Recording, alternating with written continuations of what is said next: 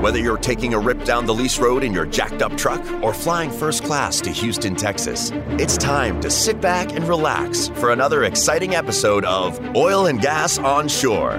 This episode is brought to you by Tendeka, a global specialist in advanced completions and production solutions for the oil and gas industry.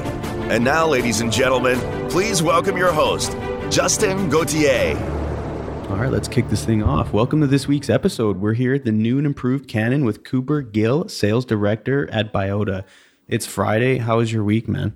It's been a crazy week. Crazy week. You said you were stumbling into the weekend. So why is that? Now staying up late, enjoying college football coming back. Yeah. Missed it. Summer's been long, but Right? excited for the weekend. So last night, when A and M was playing, weren't they? Or- yes. A&M destroyed Texas State. and uh, Okay, so you're a Texas State fan? No, I'm actually a Texas grad. Oh, you were Married Oh. an Aggie. uh, and, and has to just be patient with my kids wearing maroon and play the long game to get them to Texas. Yeah, nice. So when did you graduate? 2008. 2008. So which is A and M, right? Obviously, is what you went to. No, I went to Texas. Oh, you went to Texas. but- Yeah, I went to UT and married an Aggie. Oh, you married an egg. Okay, Yeah. that's right. So, okay, interesting dynamic there. Oh, yeah. How does that work? I think we're pretty happy we don't play each other on Thanksgiving anymore. Yeah. It's, uh, there was some contentious years early in the relationship. Of we weren't talking by the end of Thanksgiving night. No way. Oh, That's yeah. so funny. Actually, I was out last night after the baseball game with a customer and he's also from Canada. And so we just find it so comical how prideful people Oh, are yeah. with their colleges. And it's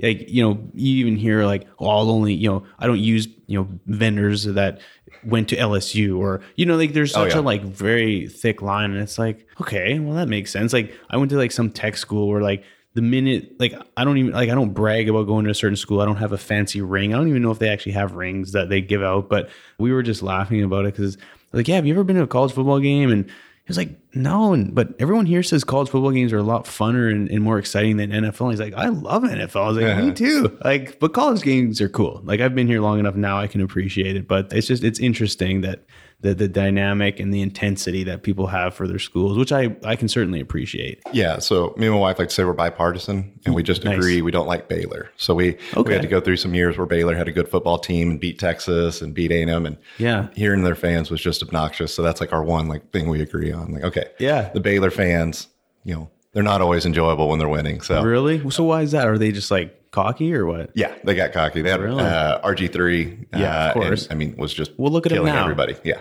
Like, yeah, cool. He did good in college, but where where did he end up? Like, what is he even doing? trying to get back in the NFL. Right? Yep. Like like Johnny Manziel. Yeah.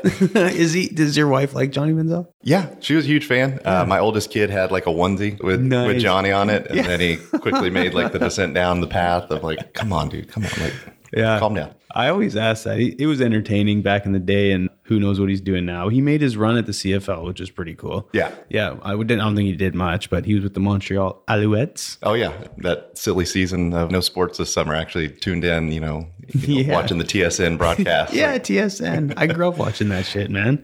I love it. Anyway, I gotta say, so I obviously looked at your LinkedIn to get an idea, and you have you're a master of engineering. That's super cool, man. The only thing I've ever been a master in is, you know, keg stands and roughneck Olympics. So like to say I'm an engineer master is pretty cool. So I mean, you went to school. How did you end up getting into school and, and like, you know, pursuing a path in of oil and gas? And then beyond that, like what made you decide to do a master's of engineering? Like that seems pretty intense. Yeah, no. So I kind of stumbled into engineering. Didn't really know any engineers in my hometown. Um, you know, most people just you assumed you're going to be a doctor or nurse, like that. You know, that was kind of where a lot of people knew. We had a big hospital. Yeah. And I um, started liking cars. The the funny joke was Fast and the Furious came out. And Yeah. I was like, man, that's really cool. I want to make a car go fast. So I was like talking to my, my best friend, his dad, you know, was building cars and he ended up building like an awesome Nova in high school. And No so way. that's how I started picking up mechanical stuff. Ah. Uh, and actually thought I was going to be like a F1 pit crew mechanic. I was like, this, this is what I'm going to do. So No way. I was like, that would be pretty cool. I'm gonna do mechanical engineering. I'll get to go see the world. You know, this will be great. And then realize, like, oh man, like those guys are like way smart, like like wicked smart. You know, electronics, aerodynamics, all these things that were not my sweet spot. So I was more of a generalist. And you know, oil was 130 dollars a barrel when I graduated. I got engaged to my wife, so I needed some income Sure. and stumbled into working for Baker Oil Tools. And when I get there, they tell me I'm working on fiber. And I'm like, okay, Hmm. wh- why does a oil well need like internet? Like that was the only thing I knew fiber optics for. Of course, so- right? new kind of technology, new sensor. And so I was essentially a plumber. I was the guy taking a new tool and putting it into old tools and trying to, you know, make something work. Interesting. And so it was it was unique in terms I got to see the whole system. In general, you tend to like focus on just one spot, you know, like one one type of tool when you start there, but I had to help build a whole system. And so I was the the youngest engineer on the team and you know, hey, here you go, kid, put this together. And so, oh, okay.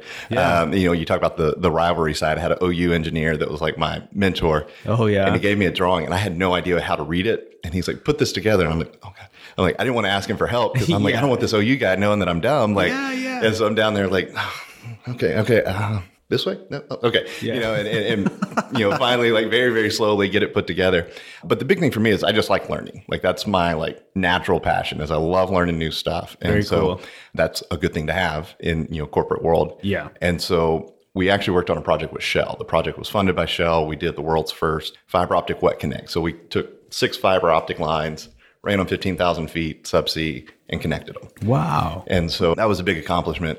we had a lot of screw ups on the way to get there. And so Sure. nothing like, you know, your first 50,000, you know, dollar test failure. And you're like, oh, am I going to be fired? And it's like, ah, wish you wouldn't have done it, but you know, part of the project. So what? So you said you ran that. Well, explain what that is and what, what's the deliverable on that? Like, Yeah, what is that, yeah. why is that important? That's so interesting. offshore, you know, I like to talk, most people, you know, my generation don't actually know anything about offshore. True You know, that, it's been shale right? Yeah. 100%. And so when you've got these offshore sands, they're unconsolidated. So once you start pulling the pressure down, the sand, the rock actually breaks apart and you'll start pulling the sand in and you lose productivity. Makes sense. So you do what's called a gravel pack, a sand pack, or a frac pack to put some sand in to hold that formation back and be able to produce more oil. Okay. So the hard part is you don't know where the production is actually coming from. So offshore wells really hard to to get in. You don't want to take a risk of taking down this 150 million dollar well if you you know put a fish in the hole. And so fiber optics allows you to take data across the entire well. And so what we did was we put this system together that would allow you to pump it down. I think we did like you know, 28 barrels a minute, 10,000 psi to put all this sand away so you could produce the well. And then you could see, okay, am I actually producing what I planned? Or no, like, do we have a problem? And so that becomes the big issue is kind of these subsurface diagnostics. And that's where I've spent a majority of my career is understanding, okay, what is actually happening? Or what can we get closer to knowing what's actually happening? Right. Because it's just such an uncertain environment. No uh, kidding. And, and so there's tons of room still for more innovation. And so that's kind of pushed where I've gone majority of my career. Okay, that makes sense. Where it all stemmed from, then. Yeah. Okay, makes sense. So, And- oh, sorry. Go ahead. Well, yeah. So I was going to say I had access to the Shell engineers, and that was just a huge resource for me. Was like, okay, why do you want this? Like, why? Mm-hmm. And so I, you know, researching new tools and, and you know, picking up, okay, why do you need a gravel pack? Why does the sand come out? You know, like what, these very basic questions. And some of the people on the team didn't know why. I was like, look, that's the spec, man. Just make it. You know. But I just kept learning. I'm like, okay, this is fun. You know, this petroleum engineering thing is really cool, and these guys I'm working with are killing it. On the money side, like, you know, can I do that? And so started doing the night school. So my wife was still finishing up her degree, and I'm like, ah, I'm kind of bored. Okay, what'd she get her degree in? So she's got a bachelor's from A&M and then another bachelor's in dental hygiene. Oh wow, very cool. Is She a dentist? Dental hygienist. So she, Oh, dental hygienist. so always keeping the teeth clean and, Yes. and, and judging my smile. No wonder you have such a fresh grill, man. Jesus. I was more starting to wonder, man. Yeah, I was trying to, I think I might need another order of like whitening strips. Yeah. time, time to get a re-up. You know, I could probably use that every. I mean, I drink so much coffee that, like, fortunately, I'm very anal about like brushing my teeth and mouthwash, and like, but I'm always checking for stains. And the only time, whenever I get into a dentist chair, the lady's like, "You have great teeth, but I can tell you drink quite a bit of coffee." I'm Yeah. like, "Yeah, well, hey, at least you're not having to pull my teeth out and doing root canals and all that bullshit, right?" Yeah, and so that was actually the first time I actually learned anything really about bacteria. You know, what we're you know doing now is you know microbes are in your mouth, and so that is the root of a lot of your like kind of health issues. And my wife's telling me all this. I'm like, wow, that's really cool. Again, I like to learn, and so Yeah. I can't really sit down and read like health and biology, but I can absorb it. Like if somebody can talk to me and like let me have like a good back and forth. No kidding. You know, it's interesting you say that because, like, in health, and we're kind of taking a little sidetrack here, but like, there's such a there's a lot of study and a lot of emphasis right now in your gut microbiome. But now there's even now talking about like your your mouth microbiome, your eyes, your nose. Like, there's like your skin. You know, is is basically a full you know layer of bacteria. Yep. So interesting. You know, I- I'd love to you know go down that rabbit hole, but obviously this is oil and gas related, so people would be like, "What the hell?" But interesting stuff nonetheless. Yep. And so uh, started doing the night program. And the fun story on that one was I told my wife, I, really want to do this. She said, okay. I was like, it's, it's like a big commitment. Like, we got to be on the same page. So, well, look, I'm getting pregnant you know, at this time. This is what's happening. Yeah, you have so, no choice. So you can be there or not. Uh, so if you can finish your degree by there. then, yeah. She was like, hopefully you can finish the degree by then. Yeah. And I was like, okay. So went in and just hammered it. I mean, I was doing nine hours a semester, working full time. Did you know an international trip to Denmark for work? You know, it was just all over the place. So earned it, and so that's one of my big things: set a goal and go get it. Like that feeling is just unbeatable. Of Uh, that's No, what I try to get across to rewarding, yeah. yeah, you know, get across to anybody. Like set a goal that's not an easy goal. And when you work and get it, like that is like unbelievable that that feeling, that achievement. Absolutely. And so once I finished this, you know, brutal road to be, you know, now I got a master of engineering, like I can build tools, I understand the subsurface, went into sales. interesting turn. I gotta say, like you could be like you know a reservoir manager or you know something at a high level and an operator. And you're like, no, I'm gonna go sell stuff that Yep. typically engineers can't sell anything. And no offense to engineers out there, but I've heard a lot of them talk, and yeah, they couldn't sell themselves out of a paper bag, but they don't need to because they're engineering some of the world's greatest whatever it is. So, you know, shout out to engineers. If it wasn't for you guys, we'd still be driving around on, well, not even driving probably. we'd still be on horseback. But anyway, yeah. And so my whole, the whole kind of background on that was I was trying to decide, do I want an MBA or do I want a technical degree? I, I pulled the degree- you know lever on technical because I just didn't think I could replicate it. But I was like, I think I can go kind of earn some of this like business experience. And so going through the downturn, one of the big challenges we saw is like it's really hard to make money as a service company. It's you know it's hard enough for the operators, but service companies are in you know a pretty difficult pinch. They they don't get mm-hmm. continuous flow from a well. And you know, it was kind of interesting seeing that it was really tough for our team to understand like what does this thing actually cost? Like what does it cost to build it out of steel? But like Right. you know, what does it cost to like do this whole project? And so that was a big push while I was at Baker, you know, like, okay, what are the right projects to be working on? I was like, okay, I think I can do this.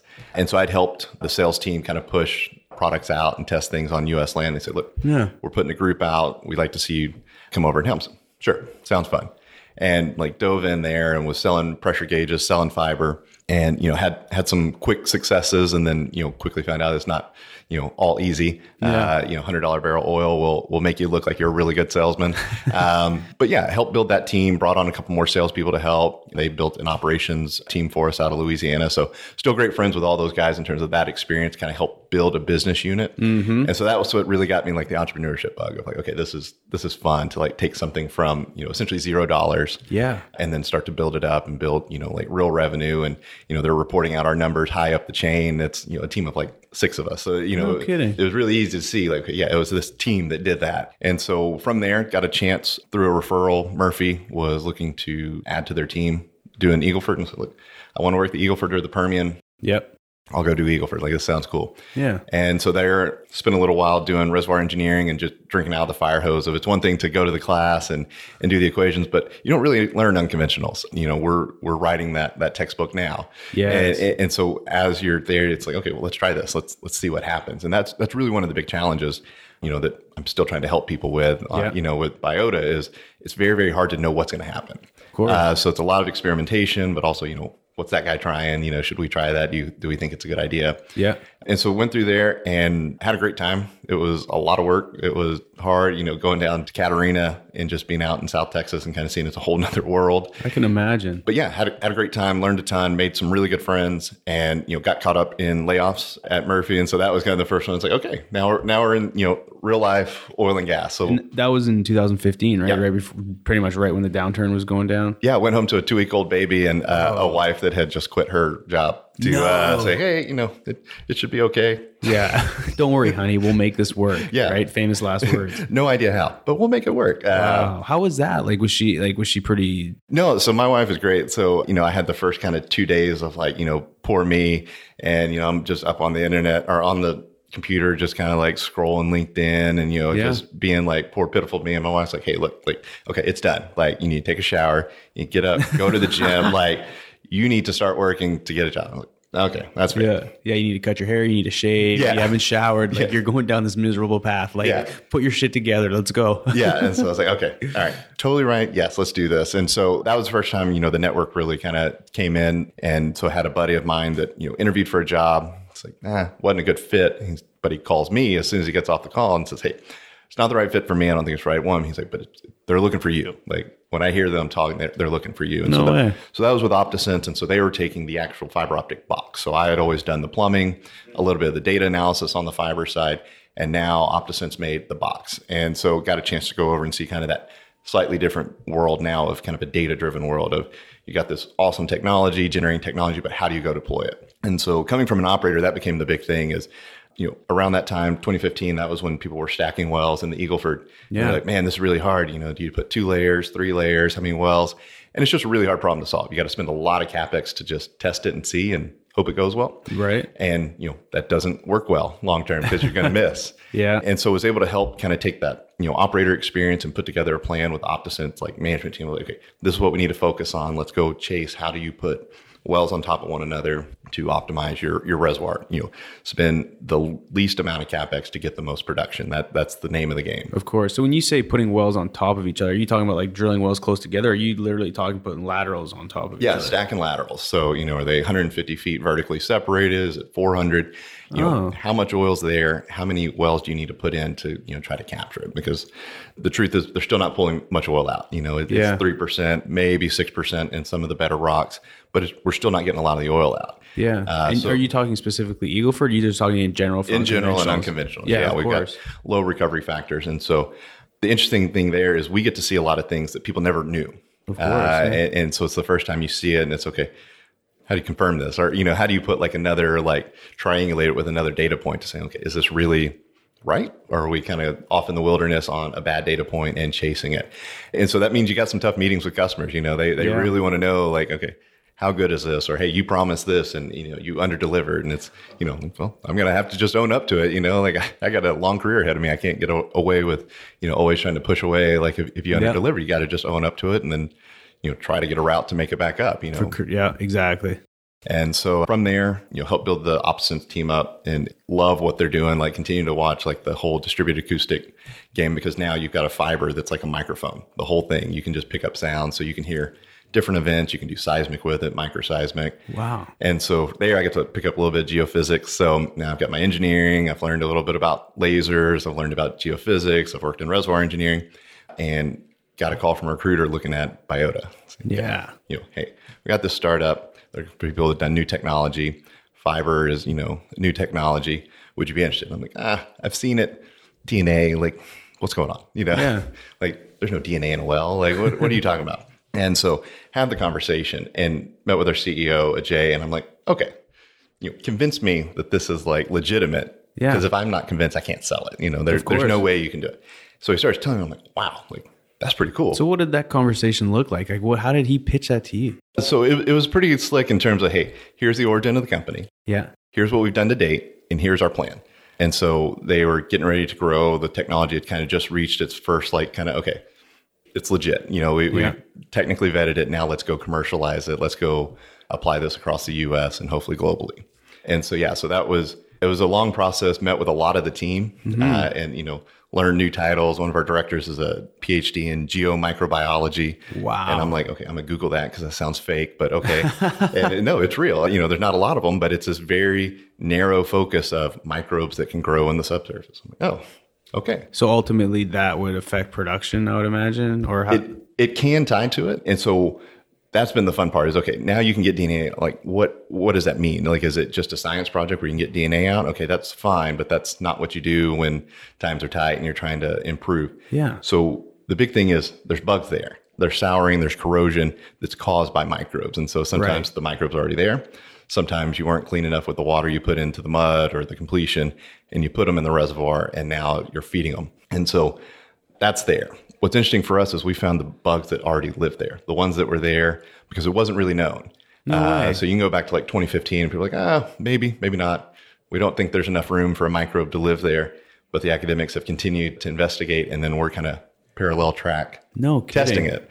And so we've actually got out ahead of, of some of the academic labs in terms of like, yeah, no, they're there. Like, you know, So I don't know is if if it, you're able to disclose it, but how do you like from a broad sense? Because I am by no means a microbiologist, but like how do you, how does one know, or what does that study look like to figure out? Yeah, there is microbiomes down there. Yeah, so the academics take a very, very thorough approach of like keep it as you know isolated as possible. Put these tracers in the mud so they can like detect how far the mud's invaded, so they can know like is it you know clean? Have they cut off enough of the contamination to like look? And so they're able to see it. So the hard part for the subsurface microbes, you can't grow them like in a lab. You don't you can't have like a petri dish and grow these microbes. Yeah. that's like an analog way of doing biology. What we do is kind of what I call the digital way of doing biology. We're going to look at the DNA, like this specific area of the DNA, and say, okay, what is this? What kind of microbe is this?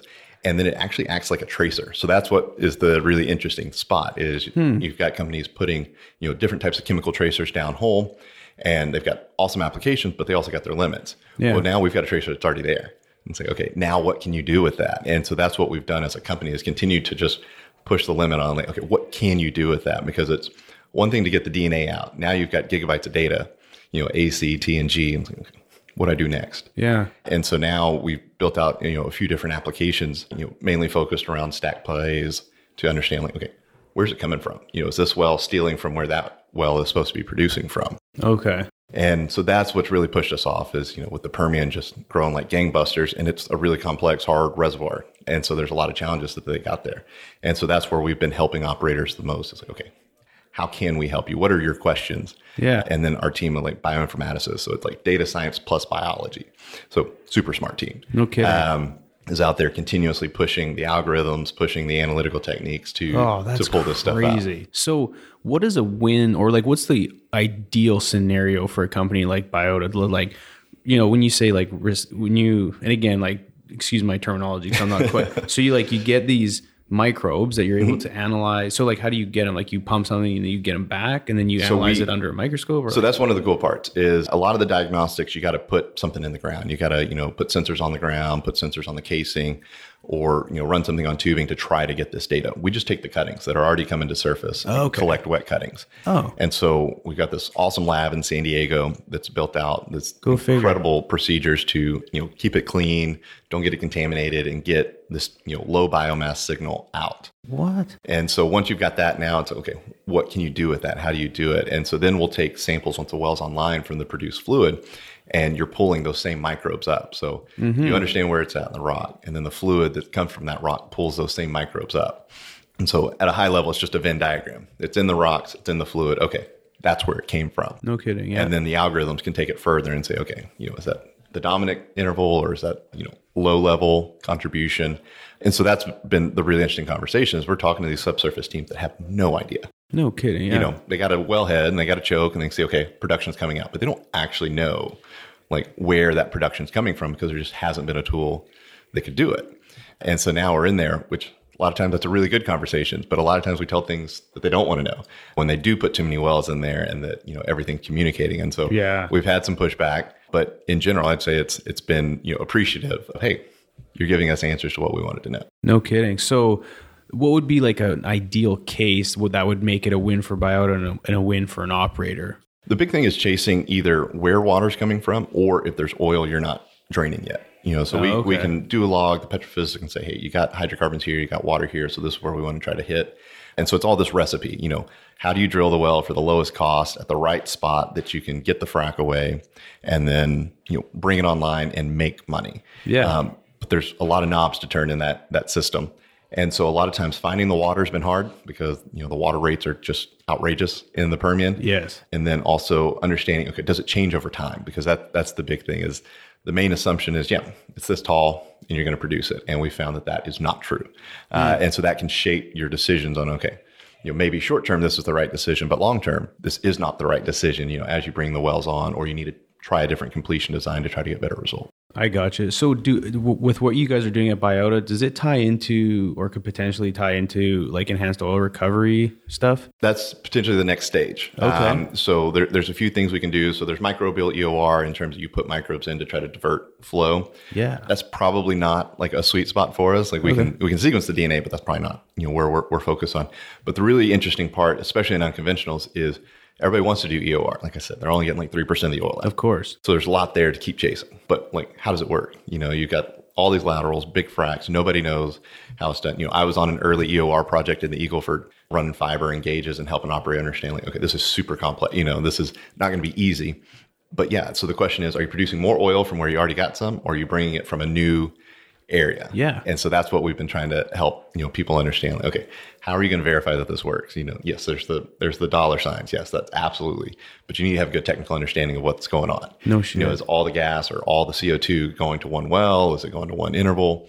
And so that's really fun because that's truly pushing the edge. I mean, nobody, you know, maybe EOG has figured out, you know, EOR for unconventionals. And so it's like, that's the big question now is like, when do you do that? Yeah. Do you do it at $55 barrel oil or do you play with it now? Like, what's the right timing? And so that's the part I can't control, but it's like, hey, we're here, we're ready. Like this, let- let's go. Like, this is Yeah. awesome. So would you say right now with this type of technology and you guys specifically, you're at, you know, essentially a tip of the iceberg? Because I mean, it just seems like like this is so new, but like you look at like like what does this look like 10 years from now? Oh yeah, so that's what gets us like really excited Yeah. is you know we're just using the base level of the data. Like there's all these things you can look at in terms of taxonomy, what types of like biochemistry is going on to understand like further like is the micro are the microbes helping the oil? Are they generating some of your natural gas that you know is help driving it? Yeah. Could you potentially put some microbes down there to generate more natural gas? You know, like to help push more oil. So there's lots more that can be done. And the great thing for me is I don't have to know it. I got an awesome team of like genomics experts and in biochem. Like that's their their wheelhouse. But you know, I just tell them, hey, here's the potential, and they say, okay, here's a potential way we could do it. And it's like, mm-hmm. What do you need? You know, if you need something, our team can go get it. Like if you need data, if you need wells, like we can go get that. But like, let's make this happen. And so that type of turnaround, being in a startup where you're just it's so fun being one of the dumb ones at a company when the team is just like superstars of like, okay, yeah, sure, like awesome, I'll I can do that. No kidding. That is so cool. So you must work with some really fascinating people. How's the culture like at Biota? Yeah, it's good. So that that's the fun part is the backgrounds are so varied. So we've Yeah. got a team in San Diego, you know, PhD in biochemistry. Our CTO like worked on the Human Genome Project. Like we've No got way. just crazy background experience. Wow. You know, and our our CEO is an engineer like me, but went the MBA route, went mm-hmm. into venture, and our co-founder Rob Knight has like 400 publications, multiple publications in Nature. And so you're talking about the microbiome. He's the guy in the Really? microbiome. What's what's his name? Rob Knight. Rob So- Knight. I, I always, I'm aside from oil and gas, I'm super passionate about just like human biology and then like wellness and stuff like that. So it, I, I've been reading a lot in, on on the gut microbiome over the last few years. Oh yeah, so I'll It- have to remember that. So he's probably cited in a lot of your papers. So No he kidding. built the statistical techniques to actually look at all that DNA. So you got you know these thousands or millions of microbes in your in your microbiome. yeah, So you can sequence it now. So the technology showed up to where you could sequence it, but then it's like, okay, what do you do with all that data? Like, how do you Right. how do you look at it? It's just like a giant phone book, A, C, T, and G. And so he built kind of the foundational statistical techniques to look at that data. And so in the process of building that, that you know that workflow is what helped come in of okay how, this like groundbreaking science like how do you use that somewhere else Yes. you know because his lab is pushing stuff on aging Yeah. um, you know there's people that use it for like forensic applications of like when there's a salmonella outbreak they'll sequence salmonella all around the country and say okay like where does this salmonella look like it came from does it look like it came from arizona does it look like it came from florida yeah. there's just all these incredible applications. And so our CEO said, like, where could we, where else could we put this? And so, you know, a bunch of smart guys got together, looked at it and said, okay, we think energy has like potential. Yeah. And so it's a true, you know, like startup scrappy story. Our CEO's, you know, originally from Katy, but, you know, been a California guy for, you know, decades now. Yeah. But he's out in New Mexico, like grabbing some samples off of a wellhead of like, what are you doing? Oh, we're going to see if we can get some DNA out. And, okay. No kidding. What a neat story. Oh Wow. yeah, and it's so fun hearing like the picture. You know, like I'll look back at the map. You know, I've been here two years, which makes me like a dinosaur in like startup world. Right, right. Um, but like I look at the map, and I've been here for like ninety percent of our wells. But I love hearing the stories of like, okay, what what about this project? Like, how did you sell this project? Like, Yeah. we didn't know what we were doing at this point. And it's like, oh, here's what happened. You know, we knew a guy, and he got us an intro, and you know, we made it happen. And so just that kind of scrappiness of, you know, what we sell now is not what we started with. And so that kind of evolution of let's try this. Oh, okay, they didn't go great, but you know, could we pivot that into a slightly different algorithm or a slightly different application and get some success out of it? Gotcha. I wanted to touch on this something we briefly talked about before, but you guys have a pretty good reputation. And one, and actually, I met you at the Digital Wildcatters dinner the other mm-hmm. night, and but where the name stuck out to me was when I was reading an article that mentioned your name talking about the digital transformation with Anadarko and the things that they did before getting bought out. Can you touch on a little bit about oh, that? yeah. Yeah. And so we were one of the many startups that was fortunate to get to work with the Anadarko team. Uh, yeah, I didn't realize how many there was. Yeah. Yeah. And, and, it was great on them to like do that because it was needed. You know, the, yeah. there was finally kind of the, the, push from from the entrepreneurs as well as the investor community. But okay, there's some opportunities there. So let's do it. But you got to have that buyer. You got to have at least one buyer to kind of get it going. Yeah. And so the great thing there was they kind of took the openness side. So they said, yes, we'll work with you, but it's not going to be a secret. You know, we're willing to work with you and, you know, publish like, hey, we did have success. Yeah. And, you know, and they've also been open on like, hey, they did this well and, you know, this didn't work out. Yeah, it didn't. Yeah. But it was a good working relationship. And so working with the team in the Woodlands, working with the team Midland, teams in Denver, like, okay, what can we do? What, what are your true problems? And so they really were you know instrumental in helping us get started and understand like truly understand the problem. Because again fantastic. you know before i came on the team was predominantly like microbiome and genomics people. Yeah. You know we had like two oil and gas people that were trying to keep the wheels on. And so now you know having operators be able to like have this conversation like hey here's what we see. And it's okay i like this data but I would need to know this before I felt like really confident to say that yes, like that that's the truth. Yeah. And so then our team, you know, goes back and puts it together. I say, okay, if you want that, we'll need this data. Like let's let's push these two data sets together and see if they agree. And so that process has been awesome. Just going through the learning as a company, you know, coming in as a guy that knows nothing about DNA, nothing about microbes to, you know, now I can answer a few questions and, you know, make it look like I know a whole lot, you know, yeah. when, when operators are, are, you know, vetting the technology but yeah, it's fun and it keeps you motivated. You know, like I said, setting that goal, like, okay, we're trying to pioneer genomics and oil and gas. Like, yeah. how do you do that? Like, Dude, that's there, there's uh, no playbook. I'm blown right now. That's that's so crazy. So how does like AI and big data analytics play a role in what you do? I would imagine that's like the center of this. Yeah, and so that's the really cool part is we are a true like we're pulling in all these threads. We've got biotech coming in, we've got the big data, we've got cloud computing, like all of our stuff is done on the cloud. It's so awesome, like dealing with our development team and data scientists. And I mean, one of them, I call them kids because they're like 22 years old, but they've had multiple companies. You know, no they've done way. like, you know, they're like the true whiz kids. They were programming websites as kids and, you know, making more income than I was, you know, as an engineer, like just, yeah. you know, because they're so smart and just digital natives. Yeah. Um, and so, yeah, we're, we're doing these big data algorithms and then we're continuing to push and work with what's new. Like, what's the newest algorithm that's out there? Like, does that open up a new avenue for us? And so, working with Rob Knight and being associated with the Knight Lab, we get access to some of the smartest people on the planet, you know, and that are just absolutely pushing industry. One of my favorite was we had a postdoc that before he went and started his professorship, he was working with us, and I'm like, oh, okay, tell us about yourself. And this guy studied ant microbiome, so he would get a bunch of ants, put them in a blender, and then sequence the DNA of the microbes that were in like their digestive tract. And I'm like, what? Okay. One, didn't know that's possible. Okay, so yeah. that, that seems cool. I'm like, two, why? Like, why would you do that? And he's like, well, you know, they can like eat wood, you know, like they can break down these things. So it's like, yeah. is there like some unique biochemistry that we could replicate that would have an application, you know, an industrial application? It's interesting you say that. I was listening to uh, the Jordan Harbinger show, which is a podcast that I listen to. Anyway, he had a guy on there who is very, basically has spent his career in synthetic biology. And mm-hmm. he was talking about, how termites they can eat wood and like somehow figuring out if they can like replicate that amount of energy that it takes to break down wood in these little bugs mm-hmm. and then somehow creating something out of that yeah. energy. And it was just like oh my goodness like what is this world coming to? Like, oh, it's yeah. so interesting. Oh yeah. And you know we see it now. We have microbiologists at our you know operators now. And I'm like okay has that always been the case? Like i don't you know i worked at one. I don't remember there being a microbiologist there. Yeah. um, but like just seeing like yeah you know they understand all these things about the human body, about the microbiome, about these different like chemical pathways. And it's like, yeah.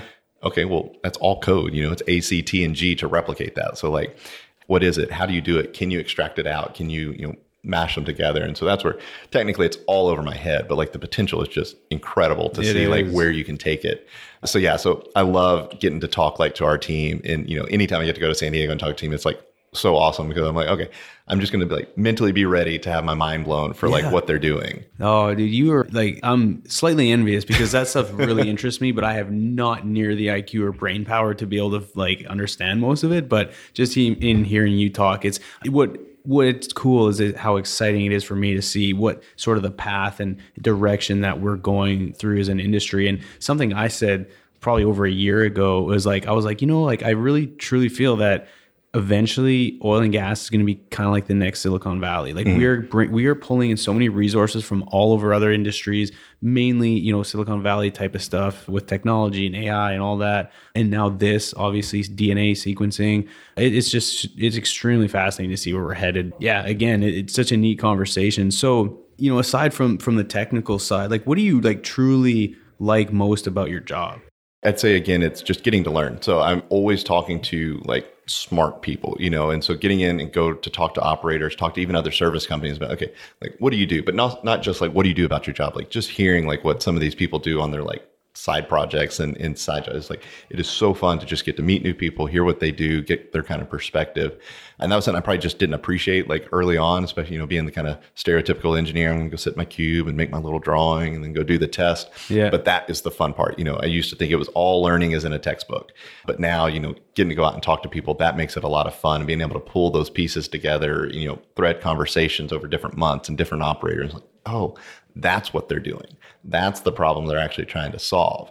And so that is the really fun part for me is getting to see these like insights come in that, you know, they're not necessarily right there. It's not just printing like, hey, answer this question, but you got to pull multiple things together. And so that kind of discovery process is really awesome. Very cool, very cool. So more on a personal level, do you have any daily habits or routines that like just really get you going for the day to, you know, help keep you motivated and just keep grinding? Do you got anything out there that's interesting? Yeah, I mean, I don't know that it's anything interesting. I think you always got to have something for yourself. You know, Yeah. I think that's the hard part. You know, getting up in the career, you know, got the wife, got the kids, is how do you have something for yourself? And so the only way I can do that is wake up early and try to do something for me. And Good for you. You know, if the body's feeling good, that's getting to the gym or going for a run and kind of getting that, you know, endorphin rush of, you know, getting a sweat in. And sometimes the body's hurting. So it's a old man walk with a coffee and just kind of listening to a podcast or reading an ebook to kind of just get myself woke up, get focused on, you know, either something technical, you know, even just reading some Bible verses, something to try to like put myself in a good place for the day and then kind of go from there. You know, be ready when the kids wake up, be ready when the wives wake up That's- to, to go. That, that's interesting you say that. I mean, uh, it's so important. And now people are so focused on like, you know, grind and just like work, work, work. But,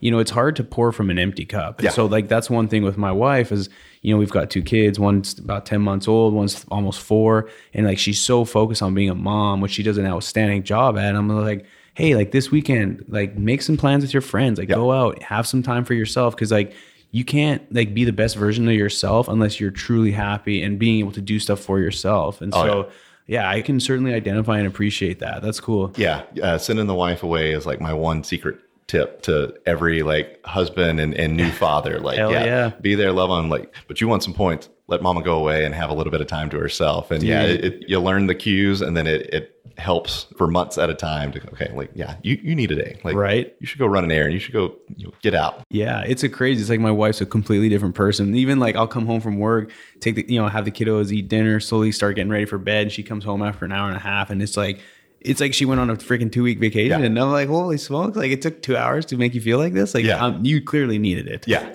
yeah. So I see.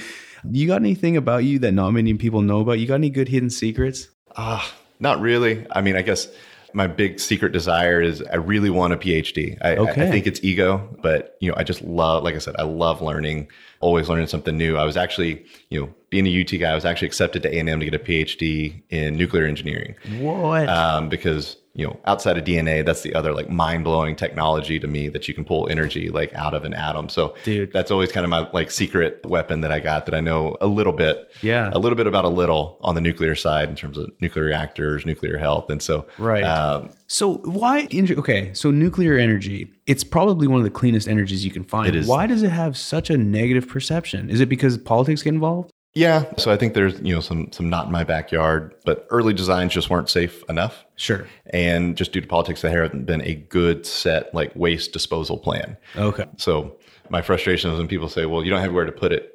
You know, and it's like, well, you sued to say there's nowhere to put it. So you, you can't like, Yeah. just actively stop it and then say there's nothing that exists Yeah, no shit. But there's some incredible minds out there working on new reactor designs. And so, you know, Bill Gates, you know, is always pushing new technologies. And that's one of the things he's investing in is like, can you go from these big giant reactors? You know, we got multiple here in Texas. Can you go from these big giant reactors to smaller reactors? Um, because, you know, industrially, the reason it's not happening is they just cost too much. You know, there's too much cost overrun. Natural gas is too cheap. So it has an economic battle to get over. But safety wise, the newest generation of reactors are awesome. Yeah. Uh, and, you know, it's not zero risk, but the risk is at an acceptable level. Gotcha. Uh, and, and so I think a lot of people that is the misperception. You know, being in oil and gas, you just live with risk and you understand how to mitigate it and, and minimize it. Is most people are not comfortable with the risk, and, and so that's the the big bad rap with nuclear is people don't understand. Yes, there is still a risk, but it has been engineered down to an acceptable level. Right, right. Do you think it's going to get better? Like, do you see the future of mm. nuclear getting? I think I dodged a bullet getting out of nuclear at the time I did because it was about a year before the Japanese reactor had the meltdown. Yeah. And, and so, in terms of the US nuclear industry, it's pretty non existent. China's pushing it. And like I said, there's still a lot of new technology being funded, but it's probably still on like a 10 year horizon. It, it's Gotcha. not something that moves at like digital pace where you can innovate, you know, in a, in a week's Yep. time frame. Makes sense. Well, look, this has been a great conversation. For all the listeners out there, if you'd like to support the show, please do me a huge favor and do, if you could leave a review on whatever platform you're listening to. Any feedback well, is certainly welcome and appreciated. Also, if you have a great idea for a show, if you have any questions or simply want to reach out and say what's up, I'm always on LinkedIn. So hit me up on there. I'd be happy to chat and grab coffee. Anyways, let's take a moment and tell everyone about our upcoming events. Hey guys, this is Alex, and here are the events on deck for September 2019. We are bringing Oil and Gas Tech Podcast to the Internet of Things Conference in Houston, Texas on September 16th through 17th. Joining us will be CEO Marty Sprinzen of Vantiq. You can register online at iotinoilandgas.com. The Midstream Networking Golf Tournament will be held on September 6, 2019 in Cypress, Texas, and the dress, of course, is golf attire. The NOV Sporting Clays Tournament will be on September 20th, 2019 in Katy, Texas. Dress is casual. The Blockchain and Oil and Gas Conference is in Houston, Texas on September 18th through 19th, and the dress is business casual. That's all for September. Hope you guys have a great month, and thanks for tuning in. Awesome. Thank you. I want to also mention OKC Fin Feather and Fur, which will be happening Friday, October 11th. It's coming up. It'll be at Heritage Place, Oklahoma City. This is relatively new for the Oklahoma region, so show them some love and go onto the AAD website or hit up Courtney Strang with Inwell for more details. Anyone out there in the Houston area interested in playing oilfield hockey, come join the Hack and Whack crew for some old timer hockey. We do it every two weeks at Memorial City Mall Ice Rink. Hit me up on LinkedIn for more details. Also, a shout out to my buddy John David Willimon. I'm going to put a plug in here for him. Richard Muncrief, I'm not sure if that's how you pronounce it, CEO of WPX, will be speaking October 17th at the Bricktown Event Center with the event starting at 6:15 and ending at 7:30. That's in Oklahoma City. It's going to be an oilfield prayer breakfast. So if you're interested, the links in the show notes for sign up for it. Anyway, it's been a pleasure meeting with you. Thanks again for all the great information. If people want to know more about you or certainly Biota, what's the best? Website, LinkedIn? Reach out on LinkedIn. Yeah, I'm- LinkedIn, I'm, always on. LinkedIn trying to like and add my little two cents to the conversation. Awesome. No, we'll put your link in the show notes. And everyone out there, appreciate you listening. Thanks for the support. And that's a wrap. Always remember when the density's up and the gas is down, open the choke. Let's go to town.